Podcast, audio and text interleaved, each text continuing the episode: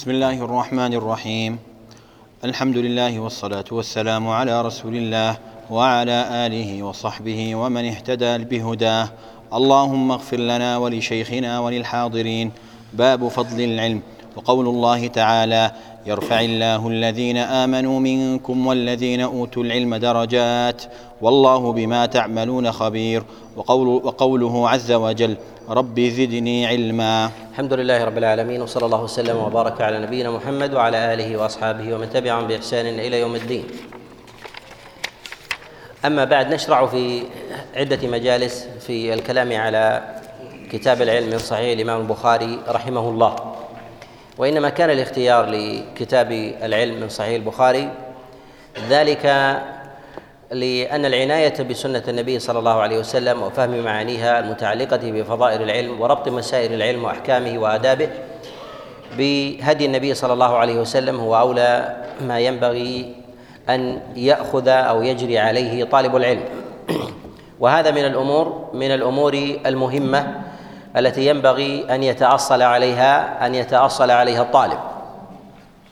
وكتاب العلم من صحيح البخاري كتاب مختصر ميسر فيه أحاديث عن النبي عليه الصلاة والسلام وآي وفي بعض الآثار المروية عن بعض السلف عليهم عليهم رحمة الله.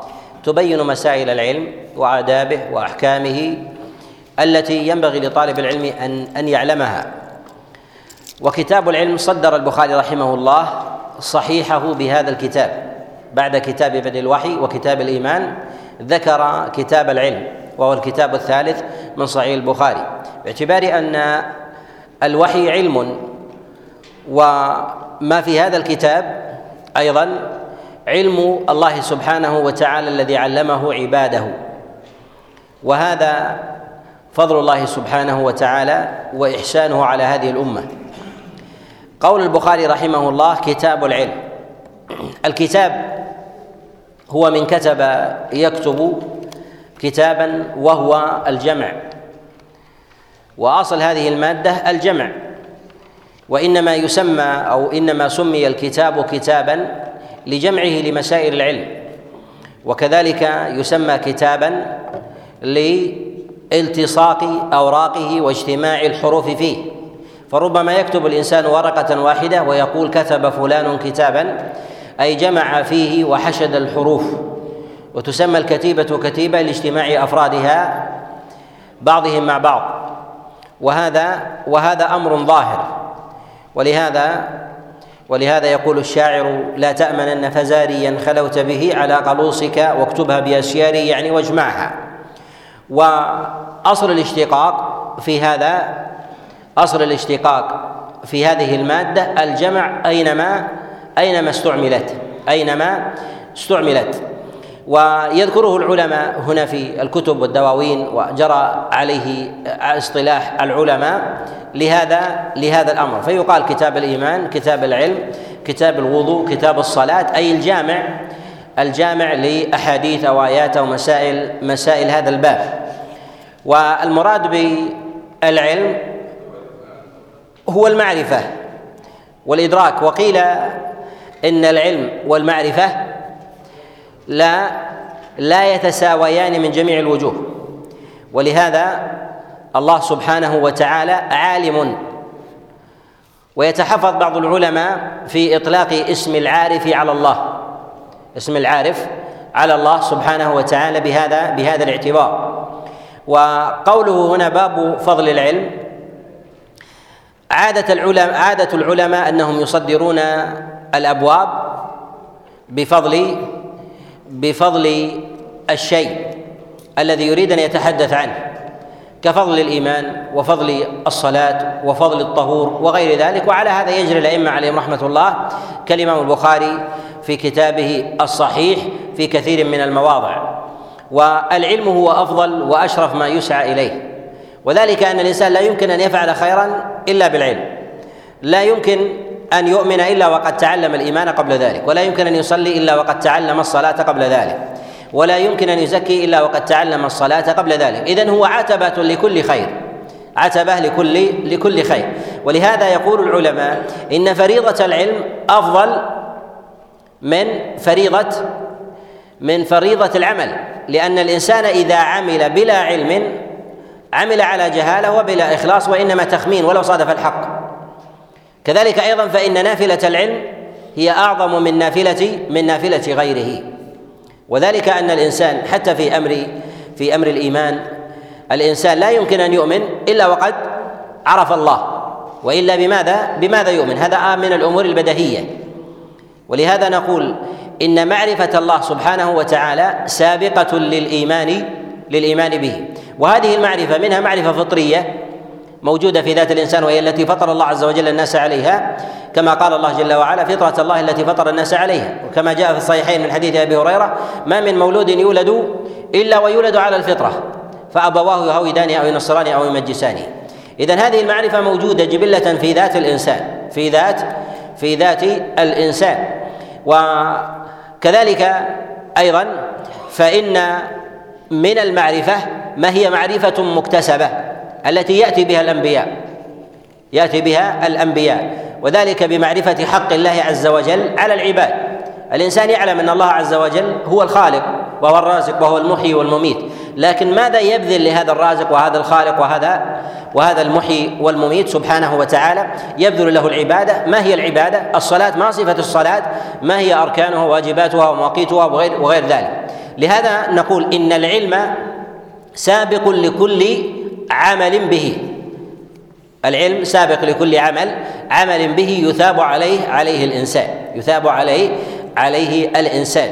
ومن هذا الوجه يقول العلماء بفضل فضل العلم وجلالة قدره. ويكفي في ذلك قول الله جل وعلا يرفع الله الذين آمنوا منكم والذين أوتوا العلم أوتوا العلم درجات. العلماء رفعهم الله عز وجل وأعلى منزلتهم لهذا الأمر أنهم يتوجهون إلى الناس بالتعليم ويقوم الناس بالعلم والعمل يقوم الناس بالعلم والعمل. وما من أحد من أمة نبي من أنبياء الله عز وجل اتبعوه إلا وأجر الأتباع يلحق المتبوع وهو رسول الله صلى الله عليه وسلم.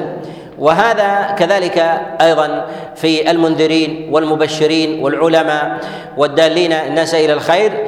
إن دلوهم إلى الخير بصدق وإيمان و... وإخلاص لله جل وعلا أثابهم الله سبحانه وتعالى بقدر ما يفعلون. ولهذا يقول النبي صلى الله عليه وسلم من سن في الإسلام سنة حسنة ومن دل على هدى إلى غير ذلك من الأمور التي تدل على منزلة العالم.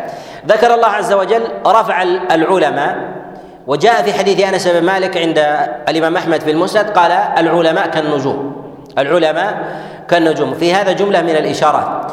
منها أن النجم ثابت بخلاف الكواكب. الكواكب تسير النجم ثابت. وثبوت النجم في هذا أنه لا يتغير ويتحول يتبع الأبصار وإنما الأبصار تتبعه. يعني لا يتأثر بالجماهير وإن حيل بينه وبين دعوته يبقى كحيلولة السحاب عن عن النجم. لا يتغير حتى يراه أهل الأرض فيراه الجمهور. حيل عنه هنا فيذهب هنا ليراني حتى يتزحزح عن مكانه الذي هو عليه. يصبر وينتظر حتى تزول تلك السحابة ثم يرى. فهو ثابت وهو دليل. ولهذا الكواكب دلالتها تختلف عن دلالة عن دلالة النجوم، النجوم دلالتها في ذلك ثابتة. باعتبار أن النجم هو علامة ثابتة يعرف الإنسان بها بها الجهات. أما الكواكب المتحركة يعرف الإنسان بها الأوقات يعرف الإنسان بها بها الأوقات. وهذا أمر وهذا أمر معلوم وأمر مشاهد. يرفع الله الذين آمنوا منكم والذين أوتوا العلم درجات. سبق الله جل وعلا بذكر الإيمان قبل العلم. أن الإنسان إذا كان عالما بلا إيمان فيه شبه من فيه شبه من إبليس. لأن إبليس هو من أعلم مخلوقات الله سبحانه وتعالى بالله فهو يعلم الله جل وعلا وشاهد الخطاب وشاهد الأنبياء على مر العصور منذ أن أنزل الله عز وجل آدم وطرد الله عز وجل إبليس وأخرجه وأنزله إلى أنزله إلى الأرض. فشاهد ما جاء من أنبياء الله عز وجل بعد ذلك ورأى مراتب الانحراف في الأمم والشر في ذلك ونحوه بل إنه يعلم من الحق ما, ما لا يعلمه ما لا يعلمه كثير من العلماء أو أكثر أكثر العلماء. لماذا؟ لأنه شاهده وعاينه من غير واسطة. شاهده وعاينه وغير واسطة فكان أضل. لهذا العالم الذي زكاه الله جل وعلا هنا هو الذي حمل الإيمان. هو الذي حمل حمل الإيمان. يرفع الله الذين آمنوا منكم والذين أوتوا العلم درجات في هذا إشارة إلى أنه ينبغي للإنسان كلما ازداد علما أن يزداد أن يزداد عملا وأن يزداد إيمانا. ولهذا يقول غير واحد من السلف كما جاء كما جاء عن سفيان قال ما ازداد الرجل علما فازداد من الدنيا قربا إلا ازداد من الله من الله بعدا. لأن الإنسان إذا كان عالما ثم توجه إلى الدنيا في هذا إشارة إلى ماذا؟ أنه تعلم العلم للعمل أو للدنيا تعلم العلم للدنيا ولهذا ينبغي للإنسان أنه كلما تقدم خطوة في العلم أن يتفقد نفسه في العمل أن يتفقد نفسه في العمل إذا وجد أنه ينقص عملا فليراجع نفسه وليقم بالتصحيح فإن مساره فإن مساره منحرف. يرفع الله الذين آمنوا منكم والذين أوتوا العلم درجات. ثم قال الله جل وعلا والله بما تعملون خبير. بما تعملون أو تعلمون. تعملون. بما تعملون. إشارة إلى أن العمل بالعلم مطلب. أن العمل بالعلم بالعلم مطلب. وهو الذي يزكيه. وهو الذي يثبت صدق الإنسان. تعلمت حكما من أحكام الله عز وجل فوجب عليك أن فوجب عليك أن تعمل به. ولهذا كان السلف الصالح يخشون من العلم بلا بلا عمل ولو كان أمرا يسيرا. ولهذا يقول الإمام أحمد رحمه الله يقول ما من شيء بلغني عن رسول الله صلى الله عليه وسلم أن أنه فعله إلا وفعلته حتى إن النبي صلى الله عليه وسلم احتجم وأعطى حجاما دينارا احتجمت فأعطيت الحجام دينارا. هذا فيه تزكية لي تزكية للعلم. ولهذا نقول ينبغي لطالب العلم أنه ما تعلم حكما من أحكام الله عز وجل وهو قادر على العمل به أن يعمل به حتى يجمع بين العلم بين العلم بين العلم والعمل. وفي قول الله جل وعلا وقل رب زدني علما. هنا الخطاب توجه إلى رسول الله صلى الله عليه وسلم وقل رب زدني زدني علما. لم يأمر الله جل وعلا نبيا من أنبيائه أن يسأله زيادة في شيء من أمر الدين والدنيا إلا العلم. وذلك أنه هو باب الخير. هو باب الخير للإنسان. هذا دليل على فضله ما أمره بأن يدعوه أن يستكثر من من المال أو الجاه أو السيادة أو القبول في الأرض أو غير ذلك. أمره بأن بأن يسأله الزيادة في العلم. وقل رب زدني زدني علما. في هذا أيضا إشارة إلى أنه ينبغي للإنسان كلما صعد في مراتب العلم أن يقر بجهله. فإن باب العلم متسع لا يمكن أن تبلغه. ولا ينبغي للإنسان أن ينظر إلى سعة علمه بل ينبغي أن ينظر إلى سعة جهله. ذلك حتى يتواضع وأن يقدر لله عز وجل قدره.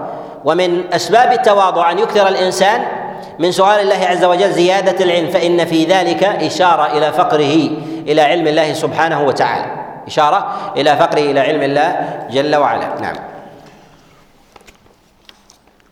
باب من باب من سئل علما وهو مشتغل في حديثه فأتم الحديث ثم أجاب السائل حدثنا محمد بن سنان قال حدثنا فليح حاء وحدثني إبراهيم بن المنذر قال حدثنا محمد بن فليح قال حدثني أبي قال حدثني هلال بن علي عن عطاء بن عن عطاء بن يسار عن أبي هريرة قال بينما النبي صلى الله عليه وسلم في مجلس يحدث القوم جاءه أعرابي فقال متى الساعة؟ فمضى رسول الله صلى الله عليه وسلم يحدث فقال بعض القوم سمع ما قال فكره ما قال وقال بعضهم بل لم يسمع حتى إذا قضى حديثه قال أين أراه السائل عن الساعة أين أراه السائل أين عن أين أراه؟ أين أراه السائل عن الساعة؟ قال ها أنا يا أين رسول أراه السائل؟ أين أراه السائل؟ قال ها أنا يا رسول الله. قال فإذا ضيعت الأمانة فانتظر الساعة. قال كيف إضاعتها؟ قال إذا وسد الأمر إلى غير أهله فانتظر الساعة. في هذا هذه الترجمة من البخاري رحمه الله استنباط لطيف وهو ما يتعلق بأن الإنسان إذا سئل شيئا وهو منشغل بغيره. هذا من آداب من آداب الجواب ومن آداب السؤال وفيه وفيه فوائد. وتقدم الإشارة إلى أن كتاب العلم إنما وضعه البخاري رحمه الله ليبين جملة من المسائل في من ينظر في هذا الكتاب العظيم وهو أصح الكتب بعد كتاب الله سبحانه وتعالى. والأمة أطبقت واتفقت على قبول على قبول ما فيه عن النبي صلى الله عليه وسلم. ولا يكاد الإنسان يلتمس في هذا الكتاب شيئا من الأحاديث الضعيفة فضلا أن يكون دون ذلك مرتبة من المنكر والمردود أو الموضوع وإنما مواضع الخلاف في ذلك هي في معرفة مواضع العلل غير القادحة في هذا الكتاب كذلك أيضا في بعض الألفاظ الواردة الواردة فيه التي هي موضع خلاف حقيقي عند العلماء في قبولها قبولها أو ردها. لأننا لو قلنا بقبوله كله لكان حكما في حكم في حكم المصحف. من جهة دقة ألفاظه وتمامها نقول هو ليس ليس كالمصحف باعتبار أن ثمة ألفاظ يسيرة في موضع خلاف عند العلماء وأما مجموع مجموعه أحاديث وألفاظ هي محل قبول عند عند الأئمة في هذا الكتاب يذكر المصنف رحمه الله جملة من آداب العلم، آداب التلقي، آداب التعلم والمعرفة، هذا من الأمور المهمة التي ينبغي لطالب العلم أن يعرفها في حال السائل وفي حال وفي حال المجيب. وفي حال المسؤول عنه أيضا في حال المسؤول عنه وهي مواضع مواضع العلم. وفي هذا يظهر سنة النبي صلى الله عليه وسلم في التعليم وهديه في في الرحمة بالناس واللطف بهم. وهنا في الرجل الذي سأل النبي صلى الله عليه وسلم سأل النبي صلى الله عليه وسلم سؤالا وكان النبي صلى الله عليه وسلم منشغل بغيره. في هذا أن الإنسان لا يقدم المفضول على الفاضل. لا يقدم المفضول على الفاضل. ولو وجد داعي إليه ولو وجد داعي إليه. فالنبي صلى الله عليه وسلم سئل شيئا وهو منشغل بغيره وهو منشغل بغيره فاستمر على حديثه ولم يجب ذلك السائل. وفي هذا أيضا أن النبي صلى الله عليه وسلم كان حريصا على إجابة السائل لأن كتمان العلم كتمان العلم لا يجوز كتمان العلم لا يجوز. والله جل وعلا إنما بعث أنبياءه لتعليم الناس وإرشادهم من غير سؤال فكيف وقد حصل؟ حصل السؤال. ويروى في الخبر أن من كتم علما ألجم بلجام من نار يوم القيامة لهذا كان الأنبياء أعلى الناس مرتبة في باب البلاغ. وأخشاهم لله سبحانه وتعالى في هذا الأمر بإبراء الذمة في تعليم في تعليم الناس. ولهذا النبي صلى الله عليه وسلم في غير ما موضع في أمر البلاغ يقول اللهم بلغت اللهم فاشهد. يعني إبراء للذمة بالبلاغ. ولم يفوت النبي صلى الله عليه وسلم أيضا سؤال السائل مع انشغاله بالفاضل عن المفضول. أي أن الإنسان إذا وجد لديه فاضل ومفضول وأمكنه الجمع بينهما فإنه يأتي بهما. فسئل النبي عليه الصلاة والسلام وهو منشغل بمفضول وهو منشغل بفاضل سأله سائل سؤالا مفضولا عند عند النبي صلى الله عليه وسلم وإن كان يراه أنه هو الفاضل. في هذا إشارة أيضا إلى أنه ينبغي للإنسان أن لا يتنازل عن الفاضلات إلى المفضولات رغبة ب رغبة برغبات الناس وإجابة لهم. ولهذا رسول الله صلى الله عليه وسلم ما جامل أحدا في باب العلم. فكان النبي عليه الصلاة والسلام منشغل بما هو أولى بما أولى بالبيان أولى بالبيان. فما قال أجامل فلان لماذا؟ لأن رسالته أولى رسالته أولى من غيره وهذا السائل ما سأل النبي عليه الصلاة والسلام إلا وهو يرى عند نفسه وهو يرى عند نفسه أن سؤاله أن سؤاله أولى بالجواب من استرسال النبي صلى الله عليه وسلم في ظاهر السياق وهو وهو حسن المقصد في ذلك لكن حسن المقصد لا يجعل النبي صلى الله عليه وسلم يدع ما هو عليه من الأمور الأولى الأولى في البيان فانشغل النبي عليه الصلاة والسلام بالفاضل وترك المفضول ثم استدرك ذلك المفضول وقام بأدائه عليه عليه الصلاة والسلام. و يقول هنا قال جاء عربي قال متى الساعة؟ فمضى رسول الله صلى الله عليه وسلم يحدث. في هذا أيضا حسن خلق النبي صلى الله عليه وسلم. فما عنف ذلك السائل. فما عنف ذلك السائل مع مع كونه قد قاطع رسول الله صلى الله عليه وسلم. ما عنفه وقال اسكت أو دع أو أنصت أو غير ذلك. وإنما النبي صلى الله عليه وسلم استرسل في حديثه وهو يدرك أن الاسترسال كاف كاف في الانصراف عنه إلى حين إلى حين وقته.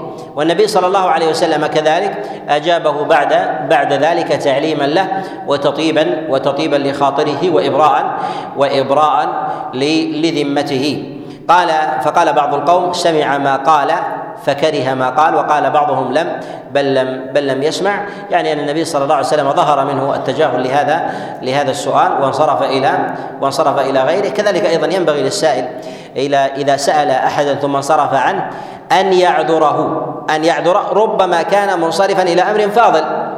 ومثل هذا لا يعني احتقارا ولا ازدراء بل يعني أنه انشغل بشيء أولى أنه انشغل بشيء بشيء أولى من أمر من أمر البلاغ. وينبغي أيضا للمتحدث أو للعالم أن يجيب السائل ولو بعد ولو بعد حين إبراء للذمة. ثم هنا في سؤال الأعرابي عن أمر عن أمر الساعة أجابه النبي صلى الله عليه وسلم وإنما المراد بالساعة هو يوم يوم القيامة. وإنما سميت بساعة باعتبار أنها تأتي تأتي بلحظة على الناس والساعة تطلق على اللحظة وتطلق على على الساعة الزمنية كما هي معروف في في وقتنا. والعرب تقسم الساعات في الليل والنهار إلى 24 24 ساعة. وهذا أمر معلوم كما جاء في حديث النبي صلى الله عليه وسلم من جاء في الساعة الأولى يعني يوم يوم الجمعة إلى آخر إلى آخر الخبر. فنقول حينئذ إن تقسيم ساعات الليل والنهار هي 12 ساعة في النهار ومثلها في الليل. ومثلها ومثلها في الليل. فقول النبي صلى الله عليه وسلم أين أراه السائل عن الساعة؟ ويظهر يحتمل. أنه أن النبي صلى الله عليه وسلم آه، أن هذا الأعرابي قد غير مكانه أو انتقل أو تحول أو نحو ذلك ثم أجابه النبي صلى الله عليه وسلم قال إذا ضيعت الأمانة فانتظر فانتظر الساعة. والمراد بتضييع الأمانة هو عدم أداء الواجب على من استحق على على من استحق التكليف على من استحق التكليف يعني قام التكليف على الإنسان ثم فرط في أداء الأمانة. وهذا يتوجه إلى الناس كلهم إلى الحاكم وإلى العالم وإلى العامة. الحاكم والعالم والعامة. وذلك الحاكم بتفريطه بالأمانة بما ولاه الله عز وجل بالقيام بأمر الله سبحانه وتعالى وكذلك أيضا العالم بأمر البلاغ والتسويف أو الميل إلى الدنيا أو المداهنة في دين الله عز وجل. وكذلك أيضا بالنسبة للعامة في أداء الأمانة فيما يتعلق بأمر الله سبحانه وتعالى بما عقد الله عز وجل بين بما عقده الله عز وجل بينه وبين وبين وبين عباده. كذلك أيضا في جانب الأموال في جانب الأموال وذلك بتضييع الحاكم أموال الشعوب وتبذيرها والإسراف فيها والاستئثار بذلك كذلك أيضا ميل العالم إلى جانب إلى جانب الدنيا والانصراف إلى ذلك وتعطيل أمر الله سبحانه وتعالى. كذلك آه، إضاعة الأمانة فيما بين الناس. من جهة آه، من جهة نكران آه، نكران مثلا الأمانات وجحدها وكذلك السرقة وغصب الأموال والأراضي وغير ذلك. فإذا ظهر هذا في الأمة فإن هذا من أمارات من أمارات الساعة حتى إن الإنسان ربما لا يثق بأقرب الناس إليه. لا يثق بأقرب الناس إليه ولا يستطيع أن يضع وديعة عنده لخوفه على ماله. وهذا إشارة إلى ضعف إلى ضعف الأمانة إلى ضعف الأمانة في في الناس. وهنا قال إذا ضيعت الأمانة فانتظر الساعة وهذا من أماراتها الصغرى. قال هنا وإذا إذا وسد الأمر إلى غير أهله فانتظر الساعة. وذلك بتصدير حكام جهلة بعيدون عن إقامة حكم الله عز وجل ومراده وكذلك أيضا أن يتصدر في الناس أهل الجهل. أهل الجهل لا أهل لا أهل العلم. إذا أسند الأمر إلى غير أهله فانتظر الساعة. يقول النبي صلى الله عليه وسلم كما جاء في حديث ابن العاص في الصحيح قال إن الله لا يقبض العلم انتزاعا ينتزعه من صدور العباد ولكن يقبض العلم بقبض العلماء. حتى إذا لم يبق عالما اتخذ الناس رؤوسا جهالا فسئلوا فأفتوا بغير علم فضلوا وأضلوا. يعني هذا من علامات الساعة. يعني إذا ظهر ذلك من الإنسان آه، بفراء الجهال يتصدرون للناس فالعلم والفتوى وتوجيه الناس وهم على جهل فهذا إشارة إلى ان أن الأمر أسند إلى غير إلى غير أهله. كذلك اذا إذا تصدر في الأمة حكام أو ولاة آه، على اختلاف ولاياتهم ولايات كبرى أو صغرى وهم ليسوا من أهل الأمانة وليسوا من أهل الثقة وليسوا من أهل الديانة واستأثروا بالأمر فهذا من امارات من أمارات الساعة الصغرى. نعم. باب من رفع صوته بالعلم. حدثنا أبو النعمان عارم أبو النعمان عارم بن الفضل قال حدثنا أبو عوانة عن أبي بشر عن يوسف بن عن يوسف بن ماهك عن عبد الله بن عمرو قال تخلف عنا النبي ابن ماهك. عن يوسف بن ماهك عن عبد الله بن عمرو قال تخلف عنا النبي صلى الله عليه وسلم في سفرة في في سفرة سافرناها فأدركنا وقد أرهقتنا الصلاة ونحن نتوضأ فجعلنا نمسح على أرجلنا فنادى بأعلى صوته ويل للأعقاب من النار. مرتين أو ثلاثا. في قوله هنا باب أو باب من رفع صوته بالعلم. ورفع الصوت بالعلم له فوائد منها البلاغ ومنها بيان أهمية القول. بيان أهمية أهمية القول. البلاغ حتى يسمع من كان بعيدا ومن لم يسمع فإنه يجب على العالم أن يعلم الجاهل في موضعه الذي يسمع الذي يسمعه. لهذا النبي صلى الله عليه وسلم كما في الصحيح كان يخطب في العيد للرجال ثم يتوجه إلى النساء ويخطب فيهن. هذا إشارة إلى ماذا؟ إشارة إلى أنه يبلغ يبلغ من احتاج إلى بلاغ إذا لم يبلغه صوته. وهذا وهذا هو الفائدة الأولى من رفع الصوت هو البلاغ. الثاني بيان اهميه أهمية الخطاب والمعنى الذي يريد إيصاله. المعنى الذي يريد الإنسان إيصاله إلى الناس برفع صوته. هذا من الأمور المقصودة برفع برفع الصوت أي بيان أهمية هذا المعنى. أما أن يصرخ في الناس أو نحو ذلك ولهذا النبي صلى الله عليه وسلم كثيرا إذا خطب في الناس احمر وجهه وعلى وعلى صوته. بيان لأهمية هذا الخطاب وهذا وهذا القول. ولهذا نقول هذا يكون غالبا في جوانب في جوانب الخطب وانتقاء المعاني. وفيها أيضا من التخويف والترهيب والترغيب وبيان الخطورة. وهذا يختلف من مقام إلى إلى مقام ومن حال ومن حال إلى إلى حال. قال هنا رفع صوته بالعلم. وهذا يظهر في هذا الحديث في الصلاة قال فنادى بأعلى بأعلى صوته ويل للأعقاب من النار. أدنى الخطاب المراد به هو النوع هو النوع الأول وهو أن يسمع الناس أن يسمع الناس ذلك الخطاب. ويل للعقاب وويل هو وعيد وتهديد لمن فعل ذلك أي أنهم توضأوا ويقصرون وذلك لتعبهم وذلك لتعبهم في حال السفر. فربما يتوضأ الإنسان على عجل ويبقي شيئا من عقبه. فأنا أمر النبي صلى الله عليه وسلم أن ينادي أن ينادي المنادي ويل العقاب من النار؟ أي الذين أبقوا من اعقابهم شيئا وقصروا في الوضوء أن الله عز وجل يعذبهم بحسب أو بمقدار تقصيرهم ذلك. واختلف العلماء في ذكر العقاب هنا هل الإنسان يعذب بعقبه أو المراد بذلك بأهل العقاب؟ فيقال ويل لأهل العقاب فيحذف ذلك باعتبار باعتبار المعرفة والعلم بداهة في في ذلك. فنقول كلا القولين محتمل وهو شبيه في قول النبي عليه الصلاة والسلام ما أسفل من الكعبين من الإزار ففي النار. يعني هل هذا يعذب ما أسفل من الكعبين أو يعذب صاحبها؟ كلا الأمرين محتمل والله أعلم. وقوله هنا مرتين أو ثلاثا فيه تكرار العلم أن الإنسان يكرر العلم وله مسألة أيضا ترجمة عند المصنف تأتي بإذن الله. نعم. باب قول المحدث حدثنا أو أخبرنا أو أنبأنا. وقال لنا الحميدي كان عند كان عند ابن عيينة حدثنا وأخبرنا وأنبأنا وسمعت واحدا. وقال ابن مسعود حدثنا رسول الله صلى الله عليه وسلم وهو الصادق المصدوق.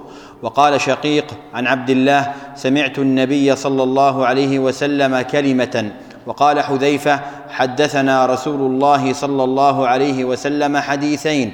وقال أبو العالية عن ابن عباس عن النبي صلى الله عليه وسلم فيما يرويه عن ربه وقال أنس عن النبي صلى الله عليه وسلم يرويه عن ربه عز وجل وقال أبو هريرة عن النبي صلى الله عليه وسلم يرويه عن ربكم عز وجل حدثنا قتيبة حدثنا إسماعيل بن جعفر عن عبد الله بن دينار عن ابن عمر قال قال رسول الله صلى الله عليه وسلم إن من الشجر شجرة لا يسقط ورقها وإنها مثل المسلم فحدثوني ما هي؟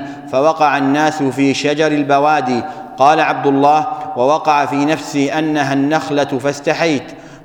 فاستحييت. فاستحييت. ثم قالوا حدثنا حد حدثنا ما هي يا رسول الله؟ قال هي النخلة. هنا في قول المصنف رحمه الله باب قول المحدث حدثنا وأخبرنا وأنبأنا. هذه تسمى صيغ السماع ومراده بالمحدث يعني حامل الحديث وليس المراد بذلك هو المعنى الاصطلاحي.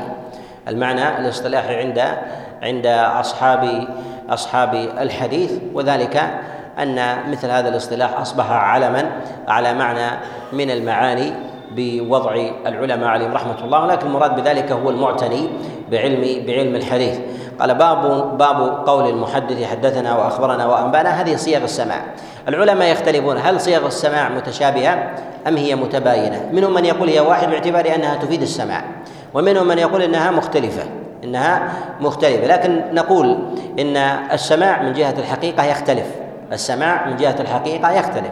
منه ما يسمع من المحدث مباشرة ومنه ما يكون عرض على المحدث أي أن التلميذ يقرأ من كتاب المحدث ومن كتاب الشيخ والشيخ يسمع والناس يكتبون. إذن الشيخ لم يتكلم.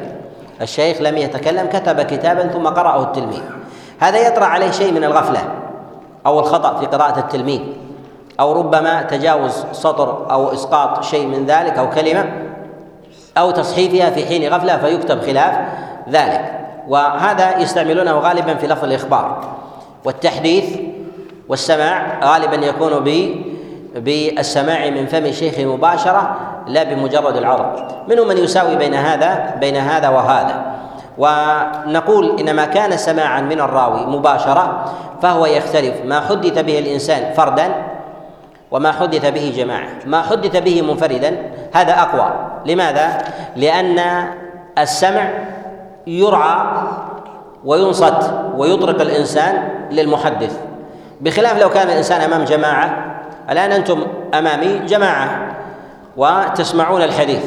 لو كان واحدا منكم أمامي ولم يكن معه أحد من من الحضور لكان أشد انتباها.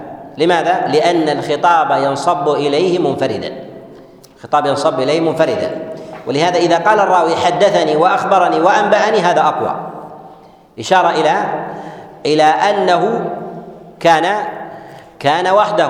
أما إذا كان مع جماعة فهو يأتي بعد ذلك. لهذا نقول إنه حدثني أقوى من حدثنا.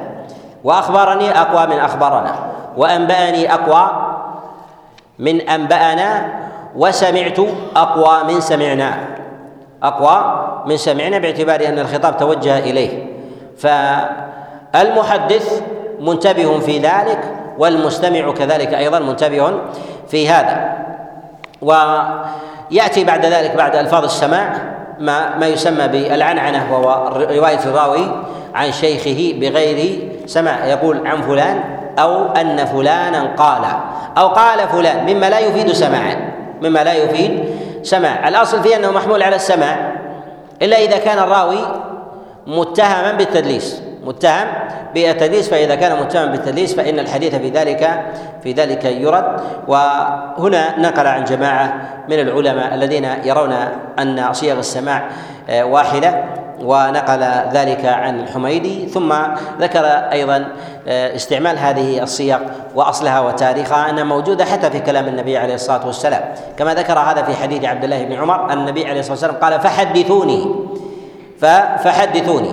يعني أن هذه العبارة كانت تجري على كلام رسول الله صلى الله عليه وسلم وكذلك الصحابة عليهم رضوان الله تعالى كحال عبد الله بن مسعود في قوله حدثنا رسول الله صلى الله عليه وسلم وهو الصادق المصدوق وكذلك أيضا لفظ سمعت قاله عبد الله بن مسعود عن رسول الله صلى الله عليه وسلم. لفظ الرواية جاء عن عبد الله بن عباس وكذلك أيضا عن أنس بن مالك عن النبي صلى الله عليه وسلم وغير ذلك. وفي استعمال النبي عليه الصلاة والسلام لهذا في قوله عليه الصلاة والسلام إن من الشجر شجرة لا يسقط ورقها. يأتي الكلام عليه بإذن الله عز وجل فإن المصنف يكرره آه، معنا بإذن الله. نعم.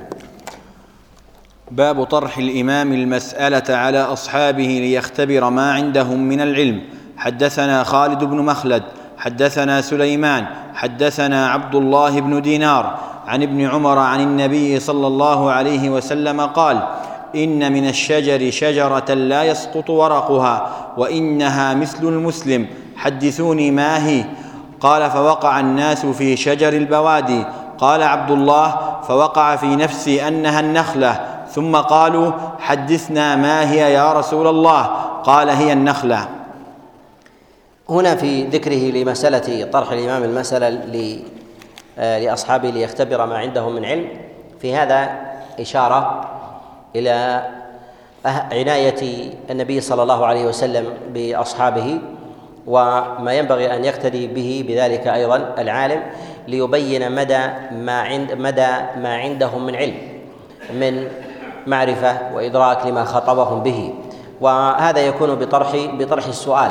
كذلك أيضا فيه دفع للمنافسة بين المتعلمين. المنافسة بين المتعلمين حتى يتنافسوا في تحقيق العلم فإن الله عز وجل أمر بالمنافسة.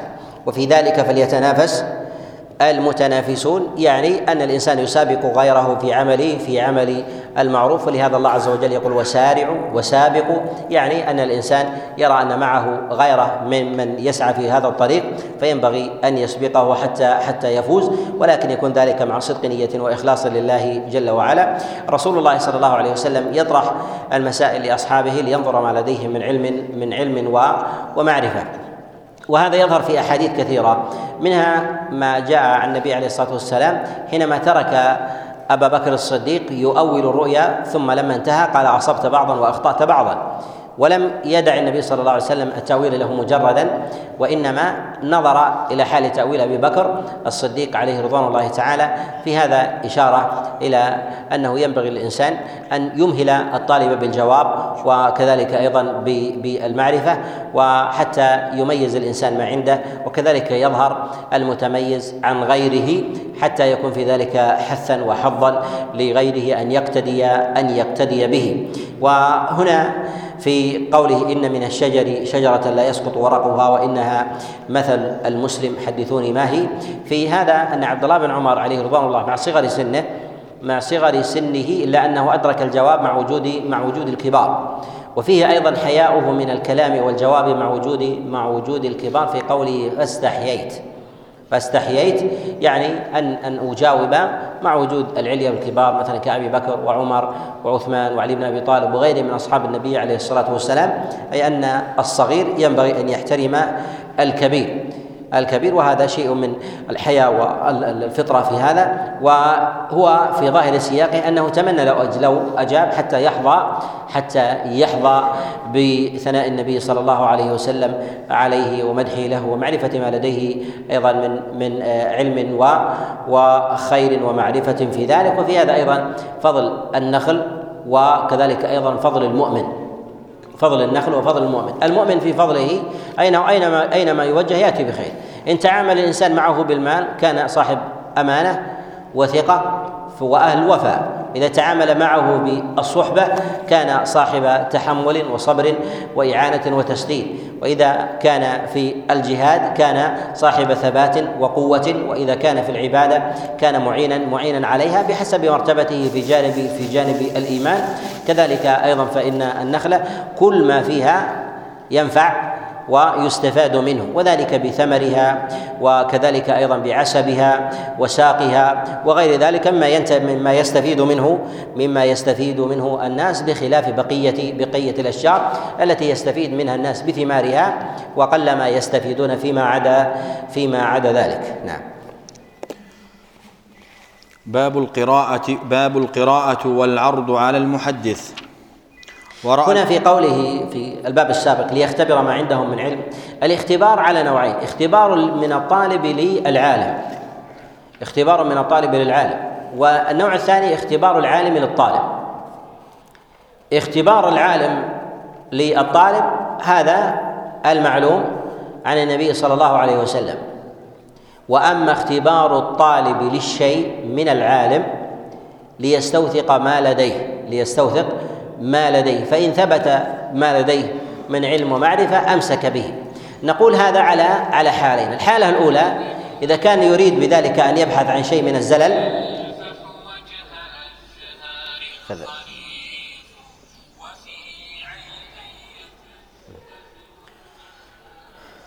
في هذا إذا كان يريد أن يبحث عن شيء من الأغلوطات شيء من الأغلوطات وشيء من الزلات حتى يقوم بالقدح فيه هذا من الأمور المنهي عنها.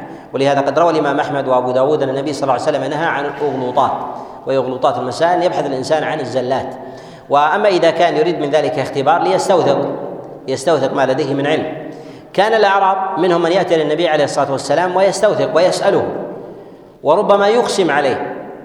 فكما جاء في الصحيح قال إني سائلك فمشدد عليك في المسألة.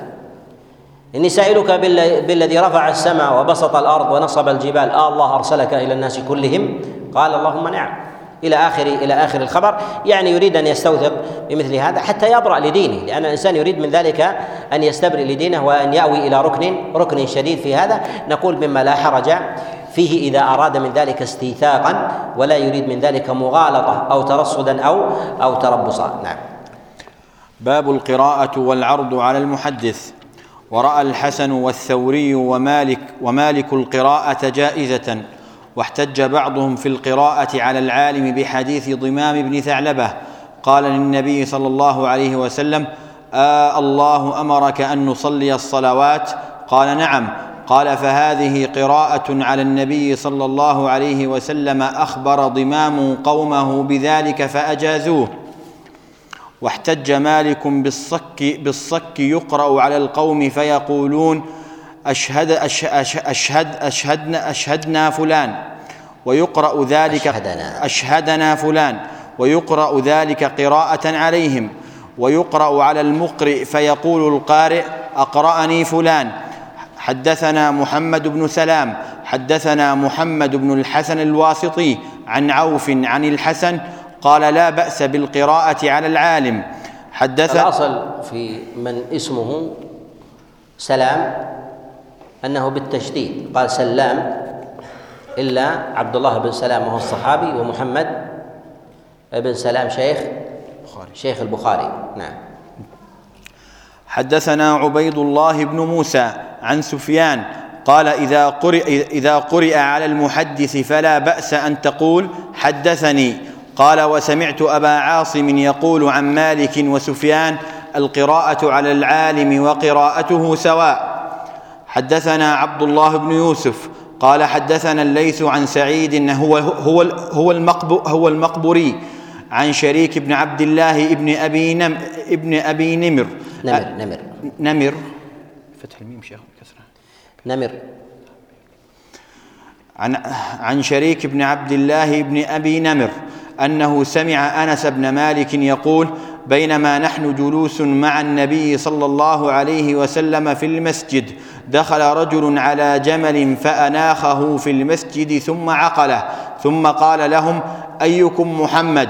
والنبي صلى الله عليه وسلم متكئ بين ظهرانيهم فقلنا هذا الرجل الأبيض المتكئ. فقال له الرجل ابن عبد المطلب فقال له النبي صلى الله عليه وسلم قد أجبتك.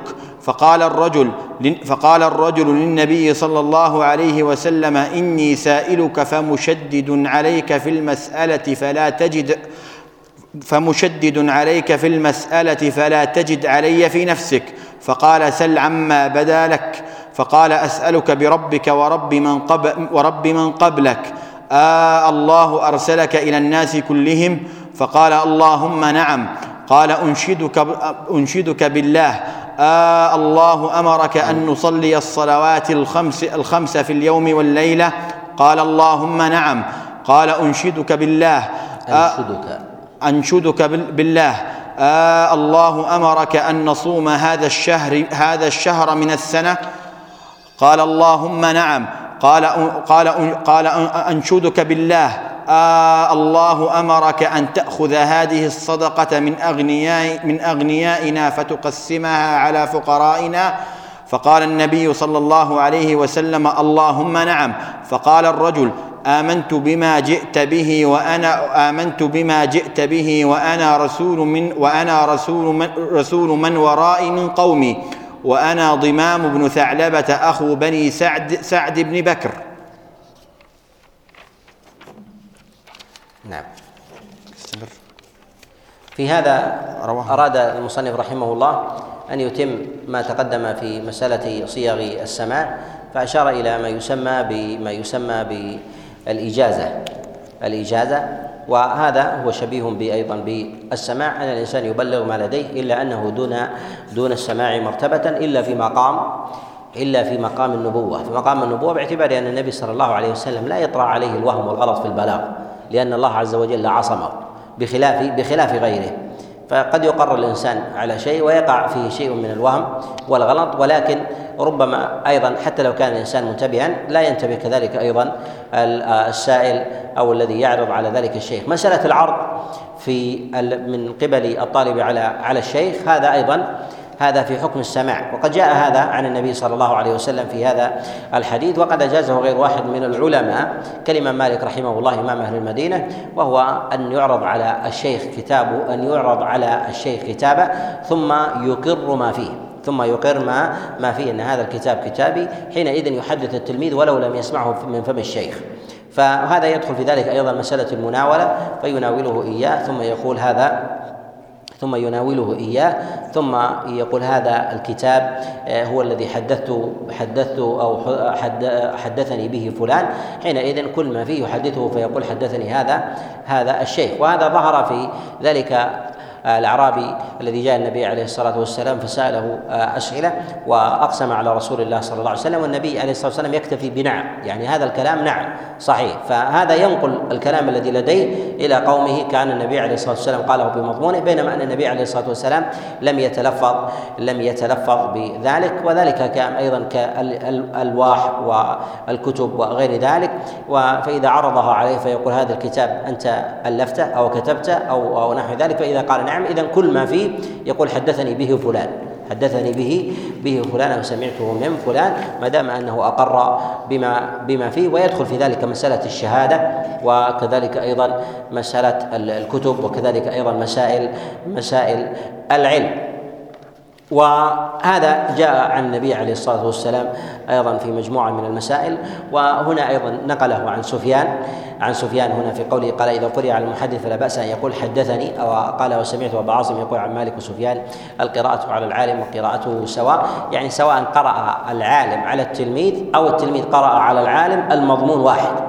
يرون أن واحد من العلماء من يجعل هذه مرتبه دون دون ذلك. وما جاء في حديث أنس بن مالك عليه رضوان الله تعالى في آه، سؤال ضمام بن ثعلبة لرسول الله صلى الله عليه وسلم آه، في هذا لرسول الله صلى الله عليه وسلم نوع من العرض يعني يعرض عليه.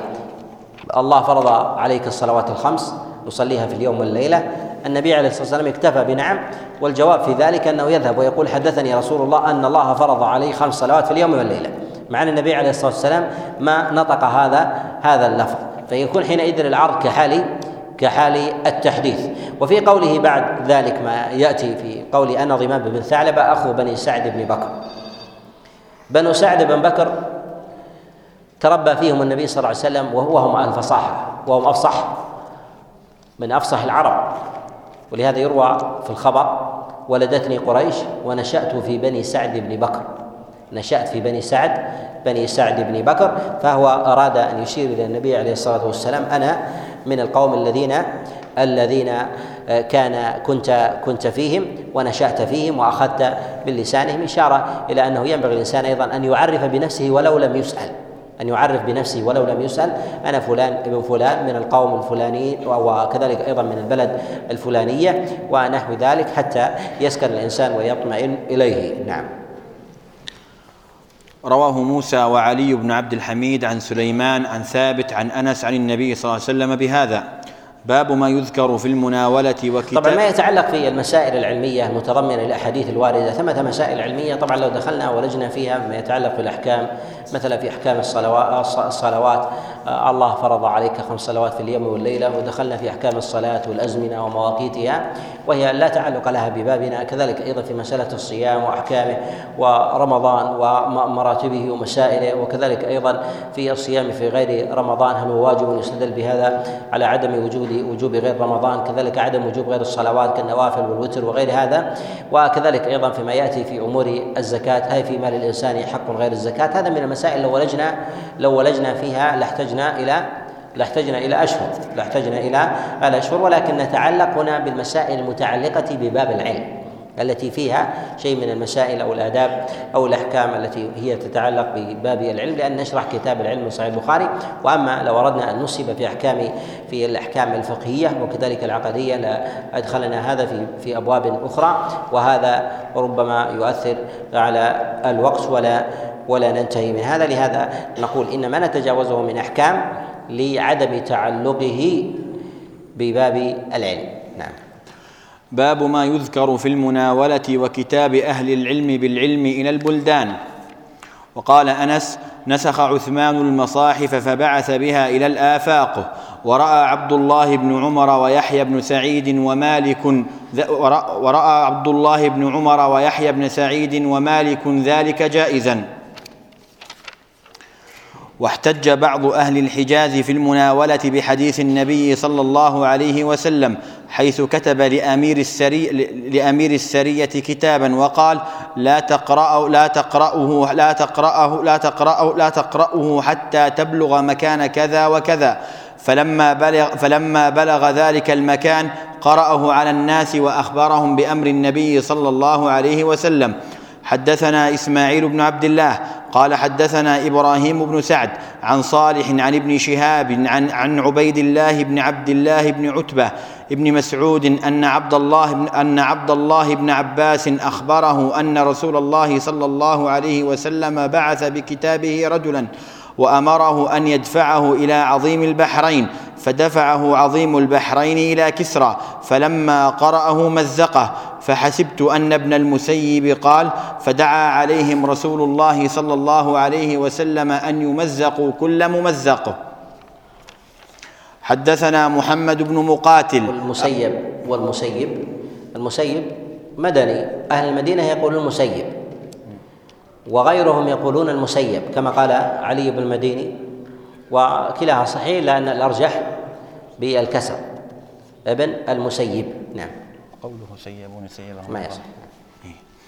حدثنا محمد بن وحدثنا محمد بن مقاتل أبو الحسن قال أخبرنا عبد الله أخبرنا شعبة عن قتادة عن أنس بن مالك قال كتب النبي صلى الله عليه وسلم كتابا أو أراد أن يكتب فقيل له إنهم لا يقرؤون كتابا إلا مختوما فاتخذ خاتما من فضة نقشة.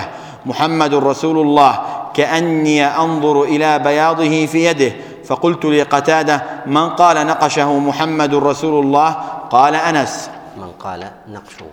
من. من قال نقشه محمد رسول الله قال أنس هنا في قول المصنف رحمه الله باب ما يذكر في المناولة وكتاب أهل العلم بالعلم إلى البلدان أهمية المناولة في العلم وكذلك الكتاب وأن الإنسان ربما لا يصل بكلامه بقوله إلى الناس بالعلم فيجب عليه أن يكتب إليه فالكتاب سنه رسول الله صلى الله عليه وسلم لهذه الأمة بالبلاغ وذلك أيضا اخذا لكلام الله عز وجل فإنه عند الله سبحانه وتعالى مكتوب فهو عند الله جل وعلا مكتوب. وقد أبلغه الله جل وعلا نبيه صلى الله عليه وسلم بواسطة جبريل فبلاغا. فسمعه النبي صلى الله عليه وسلم من جبريل وأبلغه رسول الله صلى الله عليه وسلم أمته. فيه أهمية الكتاب إلى أهل البلدان وأهل الآفاق وتعليمهم وكذلك أيضا تصنيف العلم بالكتب. وهذا بحسب حاجة الناس بحسب حاجة حاجة الناس يكتب يكتب العالم في ذلك. وهذا له هدي وسلف ويكفي في ذلك رسول الله صلى الله عليه وسلم أنه يكتب إلى البلدان. فكتب فكتب النبي عليه الصلاة والسلام إلى الملوك ملك البحرين وكسرى وقيصر وملك مصر ودومة الجندل وغير ذلك من البلدان كتب النبي صلى الله عليه وسلم أيضا إلى عماله وكان يكتب أيضا ويعطي أصحاب السرايا وغير ذلك من الكتب التي يريد بها النبي صلى الله عليه وسلم يريد بها النبي صلى الله عليه وسلم التعليم والبلاغ وإقامة وإقامة الحجة. فربما يبلغ الإنسان بكتابه ما لا يبلغ بقوله. ولهذا ابن الجوزي رحمه الله كان يسمي الكتاب الابن المخلد. يعني أنه يبقى من إرث الإنسان ما ينفع الله عز وجل به وينتسب إليه. كتاب يبقى ما بقي ما أبقاه الله سبحانه وتعالى إلى إلى أمد إلى أمد الدهر. فينتفع به الناس فيكون من العلم الذي ينتفع ينتفع به. كذلك أيضا فإن البلاغ في مسألة في مسألة العلم للناس ولو لم يكن ذلك بكتاب فإن هذا مما ينفع الله عز وجل به فيعلم الإنسان الخير تعليما للناس ولو انقدح في أذهانهم ولو لم يدونوه. فينقله الإنسان إلى ابنه أو أصحابه أو تلاميذه ثم يوجه التلاميذ إلى من بعدهم. فالله عز وجل يعلم العلم المنقول في الأذهان كما يعلم سبحانه وتعالى العلم المنقول بالكتب. فكم من العلوم موجودة في أذهان الناس لا يعلمون من أين أتت إليه وإنما تناقلوها كما يتناقلون الكتب المدونة كما يتناقلون الكتب المدونة. لهذا نقول إن الله عز وجل يثيب الإنسان على ما يبلغ به الناس سواء كان بلسانه أو كان أو كان أو كان بقلمه. وجرى على هذا جرى على هذا الصحابة عليهم رضوان الله تعالى بتبليغ الدين سواء كان باللسان أو كان بالكتاب. ولهذا نسخ عثمان بن عفان المصاحف ثم وزعها على البلدان حتى ينتشر وكان له وكان له عظيم الأجر والثواب في هذا. فكانت الأمة إلى إلى اليوم في على هذه على هذه المصاحف. على هذه المصاحف التي نسخها عثمان فلما كان سببا بها ولو لم يدونها آه، بيده عليه رضوان الله تعالى وكان سببا في الجمع وكذلك أيضا في النسخ. كان لها الأثر في نفع الناس وعنايتهم بكلام الله عز وجل تفسيرا وكذلك أيضا معرفة لما فيها ويتضمنه من أحكام وقصص وتوحيد. وكذلك أيضا جعل الصحابة عليهم رضوان الله تعالى العناية بالعلم كأبي بكر وعمر وعثمان وعلي بن أبي طالب من العناية بالكتابة إلى الناس. والنبي صلى الله عليه وسلم كتب للناس واستكتبوه عليه الصلاة والسلام وكتب إليهم. وهنا يقول وراى عبد الله بن عمر ويحيى آه، بن سعيد ومالك ذلك جائزا. يعني مسألة الكتابة وكذلك أيضا المناولة. فإن حينئذ يقال حدثني فلان ولو لم يلتقي به لأنه كتب كتب إليه.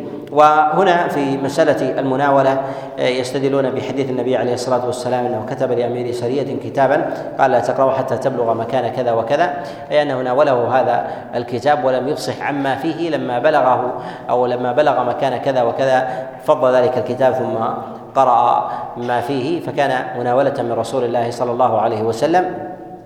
وهذا على ما تقدم في كتاب النبي عليه الصلاة والسلام للبحرين وكذلك أيضا في كتاب النبي صلى الله عليه وسلم إلى غيره. وفي هذا أنه ينبغي للإنسان أن يستوثق لكتابه أن يستوثق لكتابه تحريرا وكذلك أيضا تثبيتا لما فيه من علم حتى لا يزاد فيه ولا ينقص حتى كذلك أيضا يثق به الناس يثق به به الناس.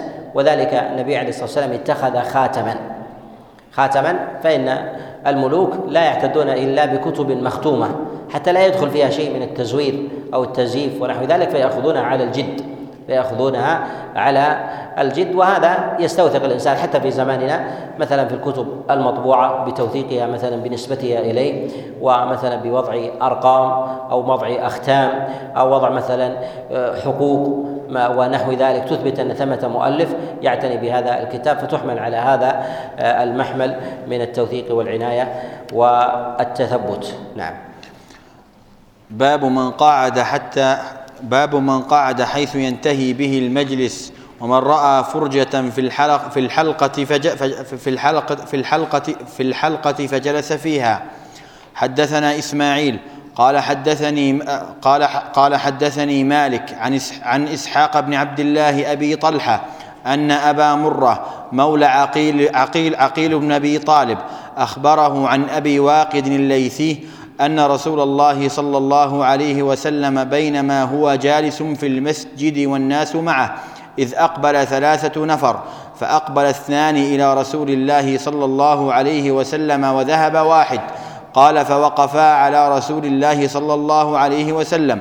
فأما أحدهما فرأى فرجة في الحلقة في الحلقة فجلس فيها. وأما الآخر فجلس خلفهم.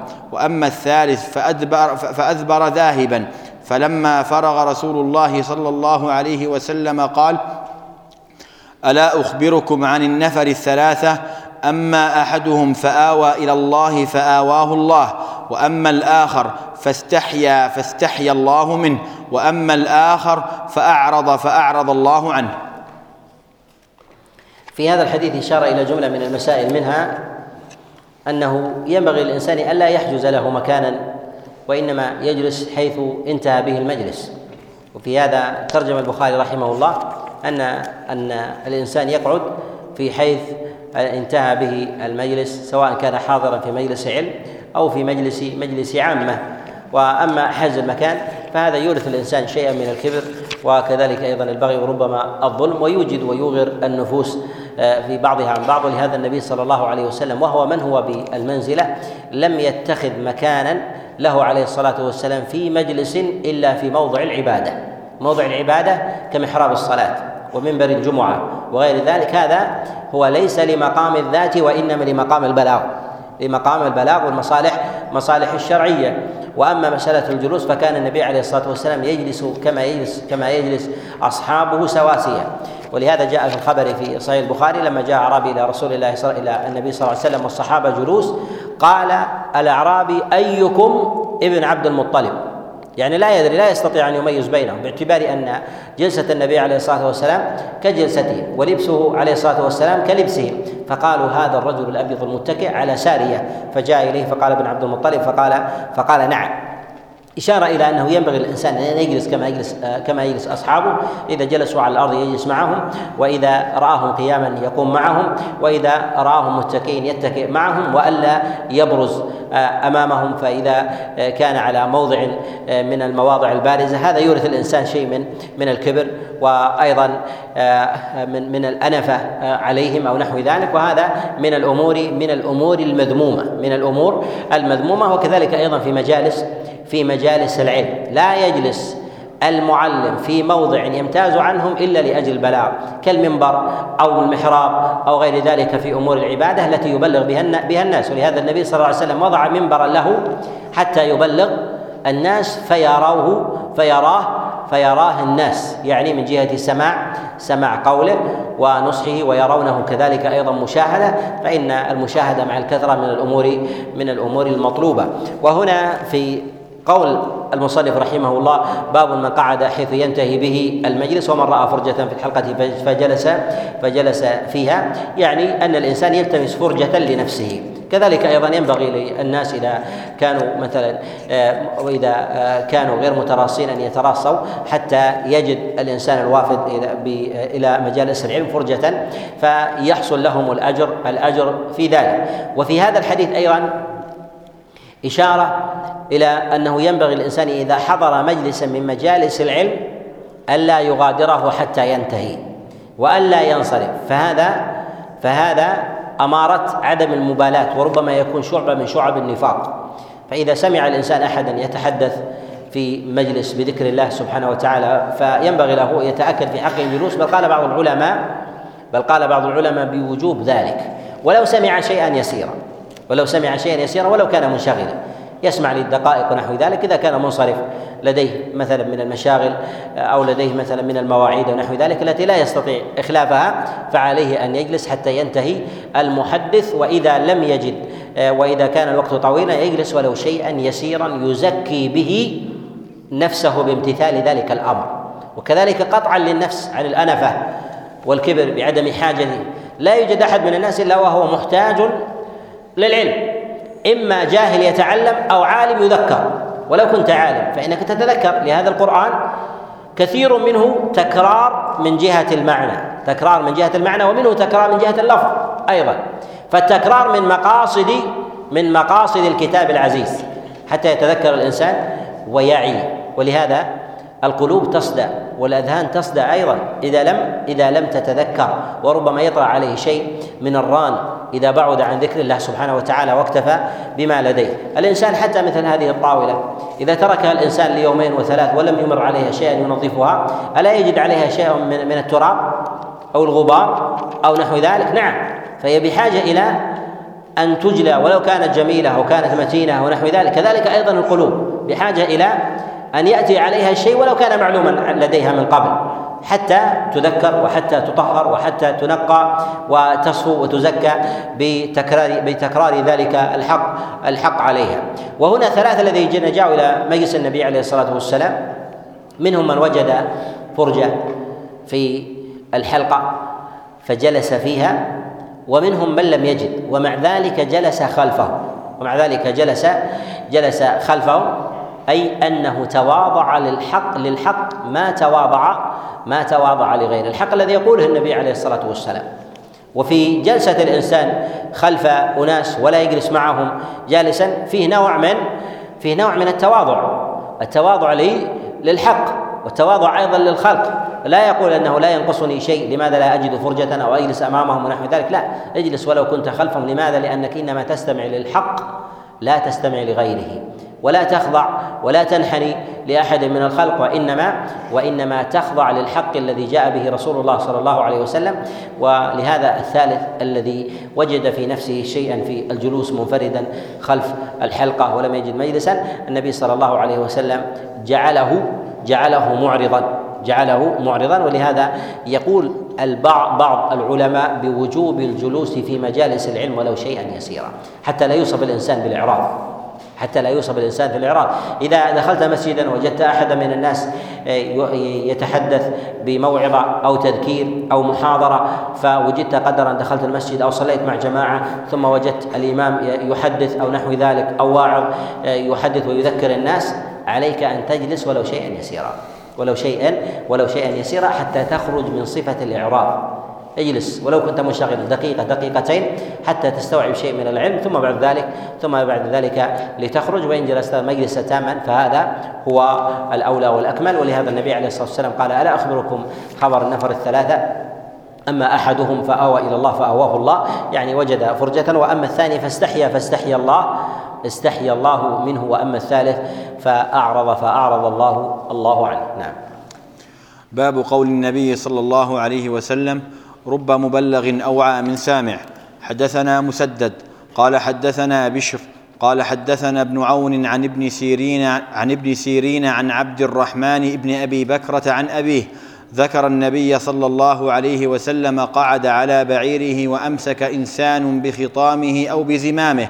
قال أي يومكم هذا؟ فسكتنا حتى ظننا أنه سيسميه سوى اسمه. قال أليس يوم النحر؟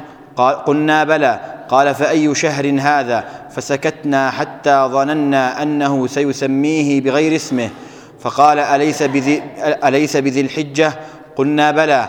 قال فإن دماءكم وأموالكم وأعراضكم بينكم وأعراضكم بينكم حرام كحرمة يومكم هذا في شهركم هذا في بلدكم هذا ليبلغ الشاهد الغائب فإن الشاهد عسى أن يبلغ من هو أوعى له منه.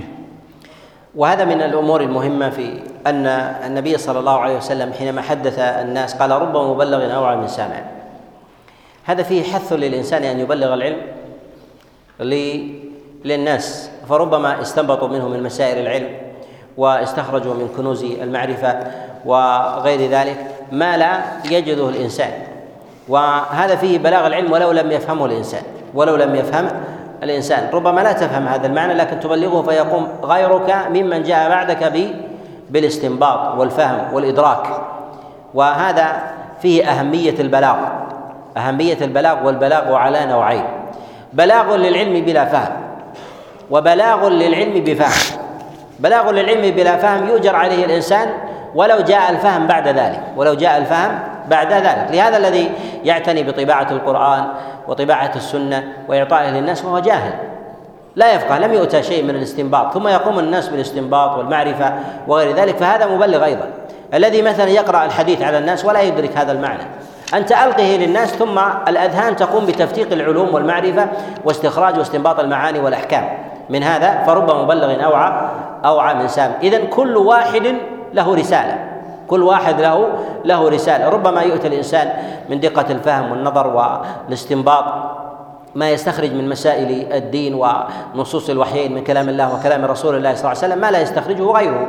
ومنهم من هو دون ذلك. ولهذا تجد عند المتأخرين من الأئمة من يستنبط من الأحكام ما لا يوجد عند المتقدمين. ما لا يوجد عند المتقدمين.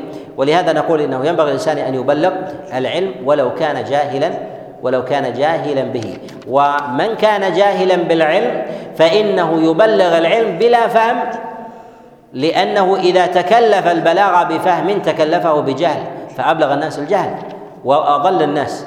إذا أمانة بلاغ العلم واجبة على الناس كلهم واجبة على الناس على الناس كلهم إذا لم يقم أحد بإسقاط ذلك التكليف. فلهذا نقول الإنسان الذي ليس بعالم ولا يفهم يبلغ النص. يبلغ النص ولو كان شيئا قليلا. ولهذا يقول النبي صلى الله عليه وسلم كما في الصحيح بلغوا عني ولو ولو آية. حتى يزكي الإنسان ويسقط التكليف عنه. فهذه الآية إذا كنت تدرك معناها عليك بتلاوتها للناس ربما استنبطوا منها حكما شرعيا. ولكن لا تتكلف باستخراج معاني أنت لا لا تعلم صحتها من خطئها فربما تعارض ما هو الصريح من كلام الله عز وجل وكلام رسول الله صلى الله عليه وسلم كذلك أيضا في سنة النبي صلى الله عليه وسلم. ولماذا كان البلاغ واجب؟ لأنه ما من أحد إلا ويحتاج إليه. فالأب في بيته واجب عليه أن يبلغ أبناءه. ولهذا النبي صلى الله عليه وسلم يقول مروا أبناءكم بالصلاة وهم أبناء سبع مروا أولادكم بالصلاة وهم أبناء. سبع هذا شيء من البلاغ. من الذي يكلف به؟ هل يكلف به إمام مسجد الحي أن يأمر أبناء الناس بالصلاة واحدا واحدا في بيوتهم؟ أم هو تكليف مشترك أول ما يتوجه إلى الآباء قبل غيرهم؟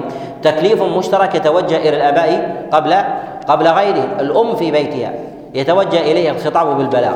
لهذا نقول البلاغ على أنواع. بلاغ على ما تقدم للعلم بلا فهم لمن لم يحسن الفهم وبلاغ للعلم بالفهم لمن أحسن الفهم. وكلما كان الإنسان أعلم كان في البلاغ كان في البلاغ عليه أوجب. من جهة تبليغ دين الله سبحانه وتعالى للناس واداء واداء الأمانة. ولهذا نقول إن البلاغ من الأمور المهمة ومن وجوه البلاغ الحديثة في آه، آه، سماع تسجيل الصوتيات نشرها. ربما الإنسان لا يؤتى علما ولا معرفة. وفقه وعانه الله عز وجل مثلا على تسجيل الصوتيات ونشرها للناس.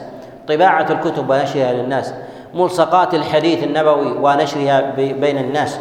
وكذلك أيضا خاصة في الوسائل الحديثة في الإنترنت وغير ذلك نشر الأحاديث والصوتيات والدروس والمحاضرات والأذكار وأحاديث النبي عليه الصلاة والسلام. هو لم يؤتى علما لكن استطاع أن ينشر. بلغ هذا فربما بلغ نوعا من سامع. ربما يصل إلى شخص يستنبط منها حكما ينفع الله عز وجل به الناس ويستخرج من الأحكام والآداب ما لا يوجد عندك. نعم. باب العلم قبل القول والعمل لقوله تعالى فاعلم أنه لا إله إلا الله. نقف هنا نكمل بعد صلاة العصر. طيب. نكمل بعد صلاة العصر قال الشيخ. صلى الله عليه وسلم. نتوقف هنا نكمل بعد صلاة العصر بإذن الله عز وجل. أسئلة؟